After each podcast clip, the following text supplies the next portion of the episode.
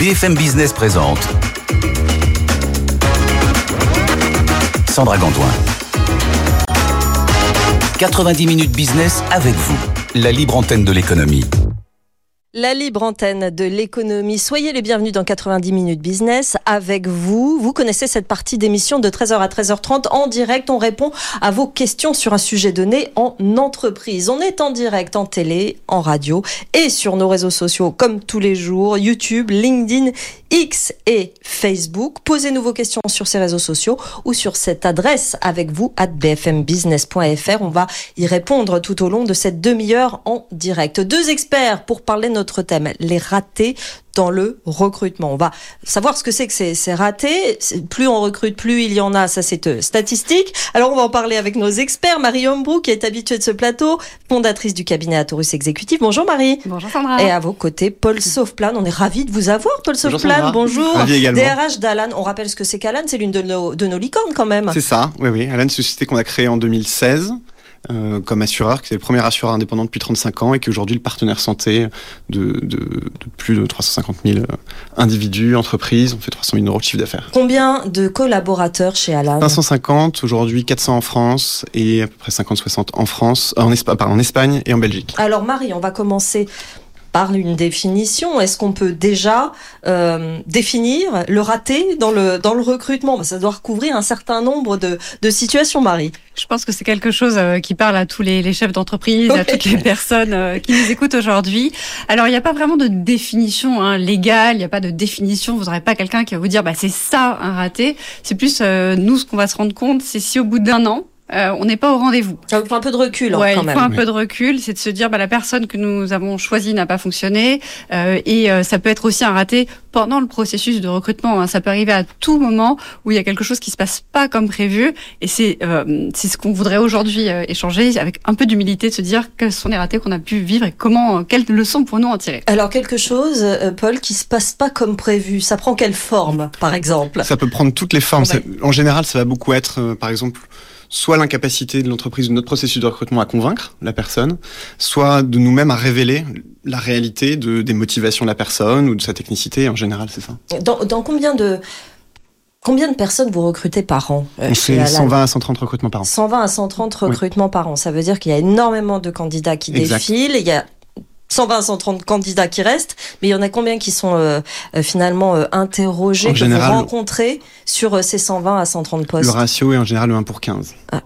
Oui, d'accord. Donc ça fait Donc énormément ça fait, de monde. Ça fait mille cinq cents, oui, c'est ça, qui vont passer potentiellement tous les, toutes les étapes. Est-ce qu'on peut dire euh, quelles sont les conséquences, Marie, pour une entreprise bah, de se rendre compte qu'il y a eu des ratés de recrutement et puis bah voilà, au, au fur et à mesure, ça, ça coûte combien, ça met l'entreprise dans quelle situation ? Alors il y a des conséquences hein, qui sont euh, directes, ça va créer un désordre, et cetera. Ça va avoir des conséquences directes. Mais la, la, surtout la question qu'on s'est posée en préparant cette émission, c'est combien ça coûte ouais. concrètement euh, de, de rater un recrutement. Alors là, on, a, on a regardé hein, les études qui sont paru, les chiffres sont un peu euh, curieux parce qu'ils disent entre vingt mille et deux cent mille euros. Donc moi, ça m'a fait penser un peu à la, la fameuse phrase quand vient vous livrer entre huit heures et vingt-deux heures. Mmh. C'est tout sauf précis en fait. Hein. C'est, c'est, c'est vraiment, ça pas vraiment de. C'est, c'est, ce, ce chiffre-là est très, très dur à avoir euh, parce que évidemment il y a le coût euh, direct, le coût du salaire, le coût euh, du peut-être du chasseur de tête qui avait été mis euh, dedans. Donc c'est un coût direct. Mais ce qui est le plus dur à chiffrer, ça va être tous les coûts indirect. Parce que quand vous recrutez une personne, il va y avoir des coûts administratifs, mmh. il va y avoir des coûts de formation, et encore une fois, il va y avoir, il va y avoir de la désorganisation au sein de votre entreprise. Donc, euh, au-delà du pur chiffre qu'on pourrait mettre comme un, comme un, comme un R O I, un K P I dans, dans nos données, c'est tout le reste qu'il faut aussi avoir euh, dans, dans le viseur. Situation à éviter absolument, Paul. Néanmoins, il faut un petit peu diagnostiquer euh, ce qui s'est passé. Quels sont les retours que vous avez, vous, des personnes qui ne restent pas chez Alan, par exemple, pour les cas où c'est arrivé ? Alors, le... c'est une des raisons pour lesquelles on était ravis de faire cette émission. C'est de se dire, pour une fois, on va parler des échecs, parce que c'est aussi probablement une des meilleures façons qu'on a d'apprendre. Ah bon, on rebondit derrière. Et derrière, exactement. Bien et, sûr. Et c'est vrai que nous... Euh... Un interne, on communique énormément sur tous ces échecs-là, et je suis ravi de pour une fois pouvoir en partager, y compris, euh, y compris à l'extérieur. La, la raison principale pour laquelle, euh, en général, chez nous, ça va pas le faire, notamment dans la période d'essai, va plutôt être une, raison, une adaptation aux méthodes de travail. On travaille énormément à l'écrit, avec beaucoup de feedback, la transparence, et les gens cherchent pas forcément ça. C'est pourtant quelque chose qu'on cherche à tester de manière intensive, mais parfois on peut rater des signaux faibles.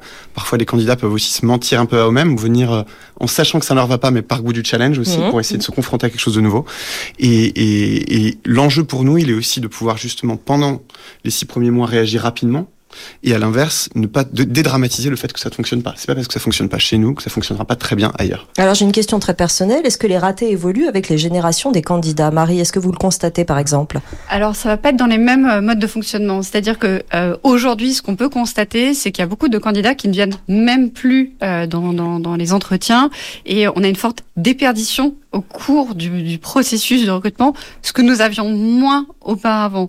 Euh, ça, c'est quelque chose... Euh, moi, j'ai eu le cas hein, sur une, une, une candidature plus junior, donc on en fait moins chez nous, mais sur une fois, on avait fait un plus junior où la personne en entretien, au bout de dix minutes avec le client, nous a dit « Ah ben en fait, c'est pas ce que je veux » et, euh, et il a fait, mis fin à la conversation. Mmh. Ça, c'est peut-être quelque chose qu'on, qu'on, qu'on voyait un peu moins oui. auparavant. Est-ce que c'est générationnel ? Ça, je peux pas le, je peux pas le, le, le, le, l'affirmer de manière claire, mais on voit qu'en tous les cas, sur la manière de fonctionner, les candidats évoluent. Paul, vous avez constaté ça ? Est-ce que vous avez établi peut-être un, un profil de ces personnes qui ne s'y font pas finalement à l'entreprise ? Alors, deux choses. D'abord, pour rebondir d'abord sur ce que disait Marie, moi ce qui m'intéresse aussi beaucoup, c'est que ça nous force nous-mêmes à, à probablement être plus exigeants dans la qualité de nos processus de recrutement. Mmh. C'est-à-dire qu'aujourd'hui, on n'imagine plus un processus de recrutement dans lequel on va partager du feedback à chaque étape, dans lequel on va faire traîner beaucoup de candidats. Euh, et, et nous, les premières sources de ratés, c'est quand on a été trop lent à répondre mmh. et, ouais. et que donc on crée bah, de la lassitude alors que les candidats investissent beaucoup. Et, et ça arrive encore malheureusement aujourd'hui. Après, sur les profils types, oui, au fur et à mesure, je pense qu'on euh, beaucoup quand on creuse beaucoup les motivations des personnes, notamment. Euh, c'est-à-dire, quelle est la raison principale pour laquelle tu viens nous rejoindre ?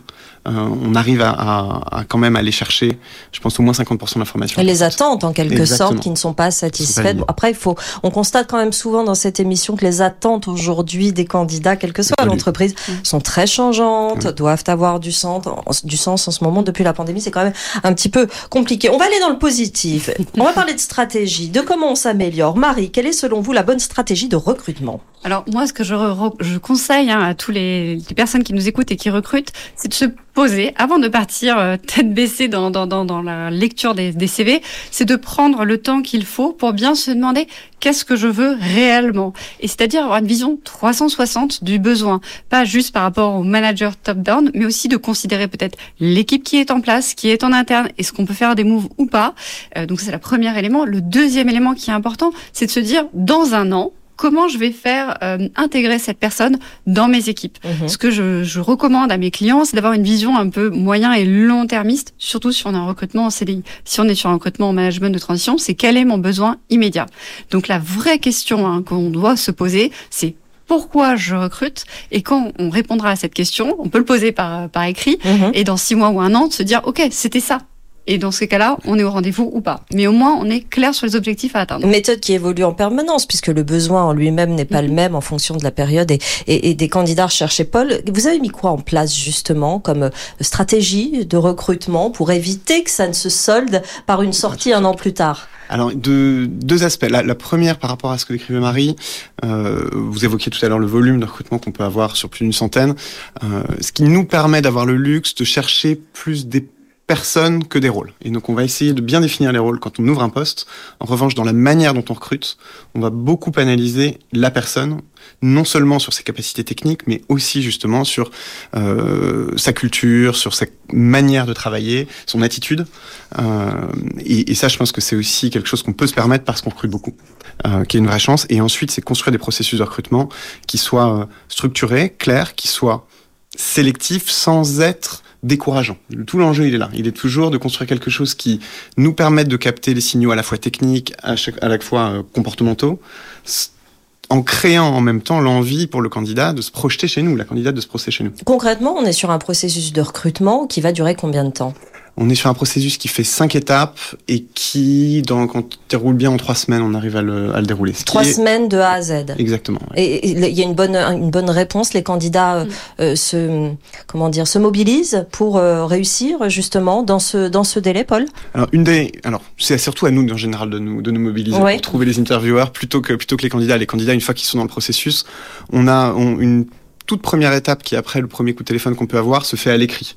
Et qui est en fait un filtre énorme sur la motivation même des candidats. Donc ensuite, une fois que les candidats ont passé et acceptent de jouer le jeu, euh, ensuite, eux sont vraiment en demande que, de taper la balle avec nous le plus, le plus fréquemment possible. En revanche, on a volontairement mis une première étape assez sélective parce qu'elle vient chercher est-ce que euh, je suis prêt à investir deux, trois heures de mon temps pour rentrer dans un processus et non pas envoyer des C V euh, tiens la rigole. Ça veut dire qu'on a réintégré la lettre de motivation dans le processus, pas au même endroit, oui. mais finalement que cette étape-là, elle est quand même essentielle pour connaître les personnes qu'on, qu'on, qu'on reçoit. Elle l'est, sachant qu'on va davantage y chercher une manière d'écrire, de raisonner et d'approcher une thématique donnée liée au métier sur lequel vous allez potentiellement être recruté, que comprendre le parcours de la personne dans mmh. cette partie écrite. Et une fois cette partie écrite passée, ce, ce très gros filtre mmh. euh, passé, qu'est-ce qui se passe ? Ensuite, il se passe une interview technique. Pour le coup, on va vraiment uniquement, euh, et potentiellement deux si on a des signaux mélangés ou que le rôle est très technique. Et vous allez avoir une interview qu'on va appeler, nous, comportementale. On va creuser les expériences passées de la personne pour aller essayer de repérer quels sont les signaux faibles sur... là où la personne va vraiment être heureuse chez nous, en termes de bah, capacité à gérer la transparence, en termes d'autonomie, en termes de capacité à gérer l'intensité, la quantité de travail. Euh, et à l'inverse, les gens qui seront pas, qui seront pas heureux. Une fois que vous avez passé tout ça, on fait un point d'étape pour s'assurer qu'on est aligné sur absolument tout, les attentes en matière de salaire. Est-ce que aussi on a les candidats ont pu soulever le capot. C'est quelque chose que j'aime, sur lequel j'aime beaucoup insister, c'est que le processus de recrutement, il doit aussi permettre aux candidats de soulever le capot de l'entreprise. Il y a une transparence, projeter. C'est ça que Absolument. Vous voulez dire ? Sinon, sinon ça, ça, c'est un énorme raté. Un raté qui, c'est quand la personne met les pieds dans un environnement qu'elle n'avait pas forcément saisi. Mmh. Mmh. Et ça, c'est notre faute. C'est nous qui ne sommes pas capables de soulever correctement. Et ce qui fait que la dernière étape chez nous se fait, alors, on peut en discuter un peu plus ensuite, pas plus forcément dans les bureaux, avant que c'était toujours dans les bureaux, mais on propose aux candidats de venir passer une journée chez nous et de sentir les lieux, travailler avec nos outils, pouvoir échanger avec les collègues, pour se dire, ben, en, en une journée, j'ai vu euh, euh, à quoi pourrait ressembler un avant-goût de mes deux premières semaines chez Alan. Et puis nous, de voir évoluer les gens in vivo, ce qui a quand même euh, un prix... Euh, c'est extrêmement précieux. Embarquer concrètement pendant Exactement. Une journée chez Alan. C'est très intéressant, c'est très humain et vous êtes très près euh, des candidats. On posait cette question avec Marie il y a quelques semaines à, à la D R H euh, d'Amazon. Est-ce qu'il y a de l'intelligence artificielle dans ces process-là ? Elle nous répondait que non, qu'il fallait énormément d'humains. Euh, là-dedans, pour vous, oui. Paul, comment ça se passe ? vous, vous avez intégré si. euh, quelques, dans quelques strates de l'intelligence artificielle où tout se fait euh, à l'humain. Sur le... Dans le processus de recrutement, il y a aussi du parti processus. Et oui. c'est cette partie-là sur laquelle on peut vraiment gagner beaucoup de temps. On gagne beaucoup de temps dans la formalisation des feedbacks, par exemple. On s'impose, parce que c'est aussi une manière de travailler chez Alan, qu'après chaque étape, il y a un feedback détaillé fait à la personne sur mm-hmm. ce qu'on a aimé, ce qu'on n'a pas vu et ce qu'on va chercher à percevoir la prochaine fois. C'est très important et en tant que candidat, on a très peu ça. Hein. Et c'est ça qui rend le processus intéressant, en fait. C'est ça qui fait que la personne, même si à la fin n'a pas une offre, se dit « Ok ». J'ai investi beaucoup, qu'est-ce que j'ai retiré de ça ? Au moins, j'ai retiré ça. C'est la moindre des choses qu'on peut rendre aux candidats de notre côté. Mm.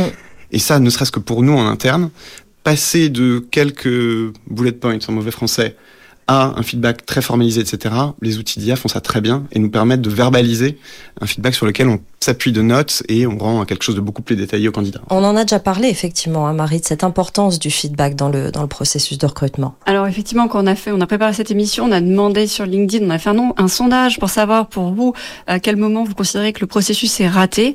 Et vraiment de manière écrasante, hein, plus de quatre-vingts, enfin soixante-dix pour cent, comme vous voyez, il y a vraiment le, le sujet euh, du feedback, l'attente des candidats. Et euh, ça, c'est quelque chose que moi, j'ai vécu quand je suis devenue chasseuse de tête, parce qu'avant, j'étais avocate. Euh, la première chose que je faisais, c'est que j'appelais les candidats.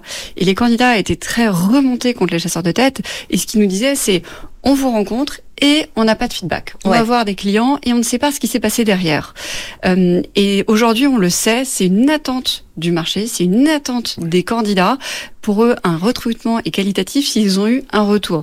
Même si c'est non, c'est ok, ça peut être non, parce que le non d'aujourd'hui n'est pas forcément le non de demain, oui. mais c'est important de savoir qu'est-ce qui s'est passé et aussi leur donner des axes d'amélioration. Qu'est-ce qui fait que cette fois-ci, ils n'ont pas été pris euh, Est-ce que c'était bah, leur niveau d'anglais? Donc, à vous travailler le niveau d'anglais. Est-ce que c'était, bah, c'est pas du tout le profil, mais au moins qu'ils, qu'ils aient un, un élément concret de restitution de la part du chasseur de tête et de l'entreprise. Paul, vous voulez réagir? Non, je pense que c'est vraiment essentiel.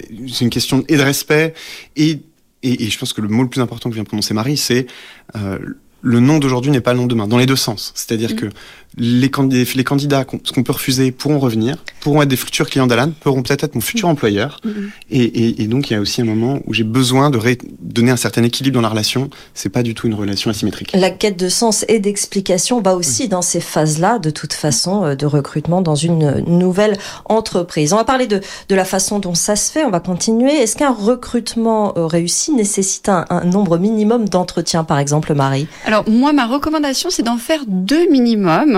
Euh, parce que quand vous êtes une seule personne qui a une vision, déjà elle va donner sa vision de l'entreprise, donc c'est toujours intéressant d'avoir un regard croisé avec une deuxième personne. Euh, généralement je, je, moi je conseille aux, aux, aux clients d'avoir un manager, parce qu'ils vont travailler en direct, donc c'est important qu'ils s'entendent bien, mais pourquoi pas avoir une personne tierce, même pas forcément de l'équipe, euh, qui puisse donner la vision aussi de, de l'entreprise, euh, avec moins d'enjeux, moins d'ego, on va dire, puisque la personne ne sera pas amenée à travailler avec. Mmh. Donc minimum deux pour moi. Paul, euh, est-ce qu'il y a euh, dans le, le processus de recrutement d'Alan un moment où vous posez la question au candidat de son avis, de ce qu'il pense de votre entreprise? Est-ce que lui a droit à la parole, au-delà de se vendre, au-delà de vendre ses qualités, ses compétences, son expérience? Il a le droit lui aussi de dire... Bah, La, la vision qu'il a de l'entreprise. Au contraire, je vais même vous dire, je demande assez fréquemment en entretien mmh. qu'on me fasse du feedback à chaud sur la manière dont s'est passé l'entretien. C'est-à-dire qu'il faut aussi muscler cette habitude de feedback, et évidemment sur l'entreprise. Nous, l'entretien se fait en cinq étapes, une première appel d'une demi-heure pour faire connaissance, faire un pré-filtre, ensuite quatre étapes, bon, cette fameuse étape écrite dont on, dont on parlait tout à l'heure. Mmh. Euh, à chacune des étapes, quand une interview dure une heure, on essaie toujours de sanctuariser à peu près quinze minutes de questions. Et ouais. on revient sur ce que je disais tout à l'heure, sur comment je soulève le capot, comment je peux m'assurer que les candidats ont effectivement eu tous les signaux qu'ils recherchaient pour prendre leur décision. Et, et c'est dans mon intérêt, y compris parce que je sais qu'on est en compétition avec d'autres processus de recrutement. Mmh. Et donc, si un candidat reçoit une offre de notre part, mais a encore en arrière-pensée le fait que ah, elle s'est pas fait complètement la conviction sur tel aspect ou tel aspect, on a perdu. Et ils sont prêts, les candidats, à dire leur, à donner leur avis pendant oui. un quart d'heure sur l'entreprise. Ils sont prêts, ils sont préparés, ou ça les surprend toujours un peu qu'on leur pose la question? Je pense que maintenant ils le savent. On essaie beaucoup de communiquer aussi. Oui. On n'a pas parlé de ça tout à l'heure, mais de fixer les règles du jeu de l'entretien, oui. du processus de recrutement, c'est-à-dire d'expliquer très clairement à chaque entretien ce qu'on va chercher, ce qu'on va pas chercher, comment ça va se passer, et, et on communique beaucoup à l'écrit en début de processus de recrutement sur notre site web, euh, et ça fait partie des éléments importants pour nous qui sont mis en avant de, attention, on va vous le demander aussi, préparez-vous à avoir ces temps de questions, ces moments sur lesquels on, on, on va... Euh, à tourner la table et nous passer du côté des gens qui sont cuisinés. Quand vous, quand on vous entend, on, on sent que vous êtes au plus près du, oui. du, du candidat quand il, quand il passe cette étape qui dure, qui dure trois semaines. Euh, ça m'amène à la question suivante. Est-ce que les entretiens à distance ont une efficacité, ou est-ce que euh, finalement euh, ça, ça, ça rend les processus un peu euh, inefficaces? Est-ce, Alors... est-ce qu'il y a un effet? Marie. Ce qu'on, ce qu'on a pu constater, hein, c'est que avant le Covid, personne ne faisait d'entretien par visio, et c'était un gros mot. Hein. Concrètement, c'était inconcevable de présenter un candidat que nous n'avions pas rencontré physiquement. Oui. Avec le Covid, les habitudes ont changé, et le télétravail. Donc aujourd'hui, c'est complètement intégré de faire des entretiens par euh, visio. Moi, mon, ma, ma petite difficulté avec euh, avec cet aspect-là, c'est que quand vous faites un entretien d'embauche, vous vous allez tester les compétences techniques, donc ça ça se fait très bien par visio. Mais l'autre élément, ce sont les compétences comportementales. Et c'est vrai que l'écran, par définition, quand vous regardez euh, dans le dictionnaire hein, Larousse, le mot écran veut dire qu'il coupe les rayons. Or, dans la communication, nous le savons, il y a quatre-vingt-deux pour cent de la communication qui va être non verbale, mm-hmm. corporelle. Corporel, par exemple. Exactement. Et y a, quand vous faites un entretien en physique, il y a ce petit moment, vous arrivez à l'ascenseur, l'ascenseur ne marche pas, bon ben on prend les escaliers, et tous ces petits trucs qui vous permettent de tester le candidat. Je ne suis pas sûre que ça, ce soit un bon moment pour le candidat, mais bon, vous avez raison, ça fait partie de, ce, de cette journée. C'est ça, ça fait partie de la vraie vie. Et c'est vrai que quand vous êtes en visio, alors oui, le Zoom ne marche pas, mais c'est pas pareil, ça n'a pas la même euh, consistance. Donc moi, ma recommandation, c'est ça, ça peut être intéressant, c'est un outil qui est intéressant peut-être pour faire des premiers filtres. Ma recommandation, c'est quel que soit le processus, à un moment, rencontrer en vrai les candidats. Paul, est-ce qu'il y a euh, une possibilité de le faire ? J'imagine que ce n'est pas la priorité de le faire à distance. Alors, on, le, on, on l'accepte notamment en fonction des, des, des schémas de chacun en termes de disponibilité. Oui. Euh, en revanche, je, je, j'ai une anecdote qui me revient immédiatement, ça j'entends ça de la part de Marie, mais qui est très vrai. Euh, d'une part, pour moi, c'est le fait de faire venir les personnes et aussi le bon moment de l'aider à se projeter. Et donc, ça fait partie de la conviction. C'est-à-dire, quelqu'un qui va passer intégralement son processus sur Zoom ou à distance a aussi moins de chances de me dire oui, parce qu'il n'aura pas rencontré des personnes, ce ne sera pas projeté dans nos locaux. Et après, pour l'anecdote, oui, j'ai un souvenir d'un vrai raté de processus de recrutement. De, un, un soir, euh, je crois que je suis sorti à dix-huit heures trente pour aller chercher mes enfants, une interview qui avait lieu chez un candidat commercial chez nous de dix-sept à dix-huit heures trente. La personne passe la porte, je m'embarque derrière avec elle, descends deux étages et puis je commence à faire euh, la conversation et la personne me répond « Dis donc, par contre, euh, les interviews sont aussi jolies chez Alan parce que euh, si c'est ça, je signe tout de suite. » Bon, bah, on l'a sorti directement. Aïe. Mais c'est tout ce, ce comportement, effectivement en soft, de comment le, la personne se comporte dès qu'elle sort du carcan de l'entretien. Se tient dans la vie, exactement. En quelque sorte. Oui, bien sûr, avec ses ouais. codes et effectivement, là, c'était mal parti, on, on, on peut le dire. Marie, la questionologie, qu'est-ce que c'est ? Expliquez-nous, je ne connais Je ne sais même pas ce terme, la questionologie. Alors, la questionologie, c'est l'art de poser des questions. Mm-hmm. Et euh, nous, en tant que chasseurs de tête, on doit poser des questions euh, différentes. Alors, on va appeler les questions fermées. Ce sont des questions où on attend une réponse très claire. Un oui, un non. Vous posez une question technique, on attend une réponse technique. Quel article de droit dit ça ? Bon, ben voilà, c'est celui-là. Ça, c'est une question fermée. Et à côté, on va avoir ce qu'on appelle des questions ouverte, une question ouverte. On va attendre du candidat de voir comment il s'exprime. Est-ce que euh, on n'attendra pas forcément une réponse spécifique, mais ce qu'on va vouloir tester, c'est savoir s'il est synthétique, si euh, on va le peut-être pas le piéger, mais lui poser une question très large et voir comment il va naviguer avec sa question. Et donc, nous, notre notre métier en tant que chasseur de tête, c'est de euh, faire varier, questions fermées, questions ouvertes, mm-hmm. questions directes, questions indirectes, pour voir comment la personne va fonctionner. Paul, voilà. Comment vous faites, Alan? Alors, c'est, c'est, ce mot de questionologie, je le connaissais pas non plus, mais c'est venu d'un débat qu'on, qu'on a eu avec Marie sur effectivement rappeler que recruteur, déjà, c'est un métier. Et ouais. notamment, j'ai essayé de me rappeler des gros ratés de recrutement qu'on a pu avoir. Et Une catégorie, une typologie de personnes qui est très difficile à naviguer sont les candidats mmh. professionnels. Ouais. C'est-à-dire les candidats qui, alors, soit par leur bagou, soit parce qu'on tient l'entretien en anglais et que la personne est bilingue, soit parce qu'ils ont vraiment beaucoup d'expérience, euh, qui arrivent à, à, à quasiment conduire l'entretien eux-mêmes. Et comment vous mettez le recruteur mmh. en posture pour casser cette dynamique-là ? Ouais. Et, et là-dessus, je trouve que les questions sont le bon moment, en fait. C'est, c'est le moment de les faire quitter des choses, des choses qui vont en général, en général rester assez principielles, pour les forcer à aller dans le dur en disant, raconte-moi, ok, tu me parles de cette expérience, tu peux me partager un exemple très précis et, et reprendre l'ascendant sur la conversation pour pouvoir la guider. Parce que le risque, sinon, c'est de faire un entretien sur lequel, en cinquante minutes, vous avez entendu quelqu'un dérouler son discours, mais et vous oui. n'avez pas du tout envoyé de questions. Oui, effectivement. Une euh, François euh, qui nous écoute sur euh, et qui nous et qui nous suit sur LinkedIn, euh, c'est euh, il, a, il a fait un exercice très très marrant, processus de recrutement efficace selon ChatGPT. Voilà, ah, vous allez ah. commenter juste derrière. Définir le besoin, diffuser l'offre d'emploi, sélectionner les C V, entretien, téléphone, visio, puis physique, mmh. épreuve pratique, vérification des références, feedback collectif, prise de décision, réaliser un parcours d'intégration et suivi sur deux semaines minimum. Mais on est presque chez vous, euh, Alors, Paul. C'est comme, comme très souvent avec ChatGPT, on est sur quelque chose de très plat, mais il manque pas grand-chose sur la théorie. La vraie question, c'est comment et ouais. qui. Moi, je vais vous dire la, la vraie question chez nous sur ça, c'est pas comment on l'organise, c'est qui je mets derrière la chaise. Qui je mets au bon moment comme intervieweur, quelle mmh. qualité la personne doit avoir, est-ce que la personne va aussi euh, impressionner le candidat ou la candidate, lui donner envie de travailler avec. Il y, y a toute une partie euh, humaine, de vente de l'entreprise humaine, c'est ça exactement. c'est ça, Merci c'est Sandra. Ça, c'est ça. Marie, qu'est-ce que vous en pensez ? Alors, moi, Les je... étapes sont à peu près celles qu'on a décrites. Non mais c'est, c'est parfait sur le papier. Oui. Et si jamais, vous savez, si on peut aller un tout petit peu plus loin, si on peut avoir une machine trois D qui me permettrait, je mets les ingrédients que le client me demande et clac, je sors le candidat. Le Magimix du recrutement. Mais je, je l'achète, j'investis dedans d'ailleurs. Non, mais plus sérieusement, c'est, c'est tout à fait juste. C'est-à-dire que le déroulé est exactement là. La question, c'est euh, on va recruter des humains, euh, donc comment on va percevoir les gens, et il y a des étapes qu'on va peut-être parfois aller plus vite, parfois vous allez devoir prendre plus de temps. Je vous donne un exemple concret, vous parliez de, de, des fameuses offres, est-ce qu'on met ou pas une offre? Bien évidemment, si le besoin est confidentiel, on ne va pas le mettre. Euh, pareil euh, sur, sur le, les différentes étapes, maintenant c'est, c'est, c'est tout à fait ça, hein. C'est ce que nous suivons, euh, encore une fois, hein, c'est, c'est, c'est bien sur le papier, mais maintenant mmh. comment on le met en musique, et c'est là l'intérêt d'avoir bah, des professionnels du recrutement pour, pour bien réussir cette étape-là. On a parlé des processus de recrutement mmh. jusqu'à l'arrivée finalement dans l'entreprise. Mais Paul, ce qui est intéressant aussi, c'est les premières semaines passées oui, dans la structure. Et j'imagine que euh, de cela découle aussi peut-être la personne qui va partir un an plus tard ou au contraire celle qui va rester. Complètement. Comment ça se passe chez Alan ? Alors, le, notre objectif, ce que j'essaie vraiment de donner aux équipes en permanence, c'est de dire euh, les départs doivent avoir lieu. En... Je ne dois pas avoir de départ entre six mois et dix-huit mois chez Alan. C'est-à-dire qu'on peut accepter des, procé- des, des, des ratés dans le processus de recrutement, ça arrivera toujours. J'ai rencontré quelqu'un qui m'avait expliqué qu'on aurait beau optimiser au maximum, en ordre de grandeur, quinze pour cent des recrutements, n'allez pas le faire, ouais. Et c'est la vie. Je ne sais pas ce que vaut ce chiffre, empiriquement il n'est pas trop mauvais.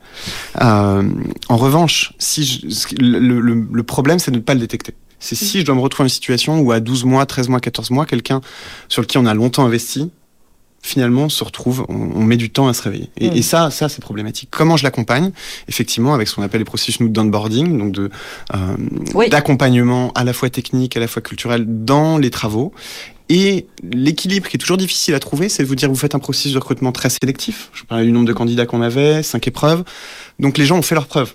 Et, et c'est à nous de leur... Ils arrivent avec cent pour cent de confiance. C'est-à-dire là, on n'est pas en train de les retester à nouveau. On se dit, ok, là, ils ont passé la barre.